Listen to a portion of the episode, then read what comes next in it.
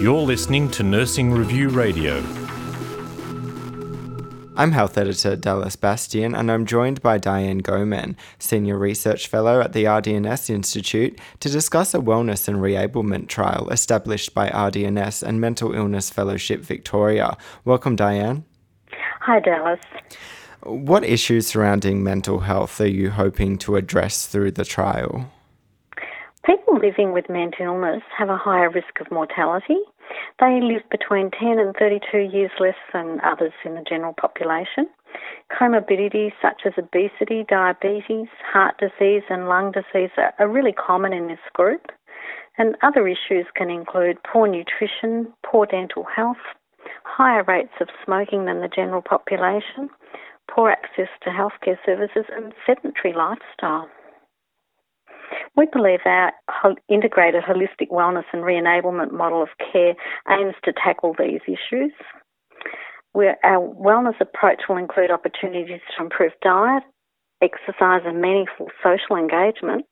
And on the other hand, re-enablement will assist participants to accommodate their health issues um, by learning, relearning, or engaging with skills to effectively manage their condition so that they're able to participate in everyday life.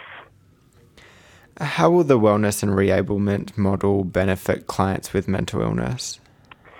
Program participants will work with a support person, so that person will assist them to identify their health needs and develop goals that aim to improve both their physical and their mental health. We anticipate that access to peer support that increases social connectedness will also result in improvements in, in both physical and um, mental health outcomes. Also, as peer support workers are someone who's actually had a lived experience of mental illness, they're likely to relate to the enormity of the issues that the client may face and be able to provide valuable insights. Our model also emphasises a whole of family approach, and so not only the person who's experiencing mental illness will benefit by the program, but there's also the opportunity for improved physical and mental health outcomes for the client's family one example of how this might work in practice is that in the location uh, or the setting where we are running the program, there's a community garden with fresh vegetables, and uh, if if somebody wanted to participate in that, that could help to improve their diet or their physical activity. You know, maybe maintaining the, the garden or eating the vegetables from the garden. Um, there's also the potential being involved in an activity like that for social engagement even walking. You know, sometimes it's much more um, pleasant to walk, or you're more likely to walk if someone someone walks with you, and so a peer support worker could do that. The consumer directed care framework will be incorporated into the model. How will this be done?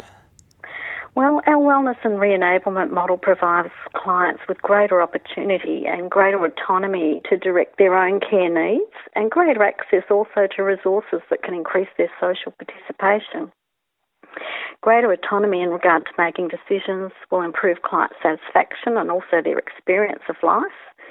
Um, and clients will also have access to additional supports to enhance their social uh, participation, and, and those supports include, as I mentioned, peer support workers, access to telephone support, and, and some funds to assist with meeting the goals that they identify. The peer workers will support clients to make informed choices about their health and social care needs and also assist them um, with making physical and health changes. And these changes are likely to be more sustainable if the person's actually had an input into that whole decision making process. What do professionals working in this space need to know about this approach? Well, the aim of the project is to identify what will unlock the barriers to improving physical health outcomes and social participation in people who are experiencing mental illness. And so the findings from our trial will provide the specific detail on what works best. So that's really important for health professionals to know. However, I guess it's also important for them to know or to be aware that improving um, well-being will actually improve mental health. It's now generally accepted, and that there's strong correlations between quality of life and life satisfaction. So therefore, using our holistic wellbeing approach to uh, delivering care to this group who live with mental illness has the potential to improve their health outcomes. Having said that, currently in Australia, the separation of mental and clinical healthcare funding makes this integration really difficult to achieve in practice. Hopefully, the outcomes from our program will provide evidence of the benefit of using this holistic wellbeing and reablement model, and that might influence policy. Thank you for joining me, Dianne. You're welcome, Dallas. Thanks for the chance.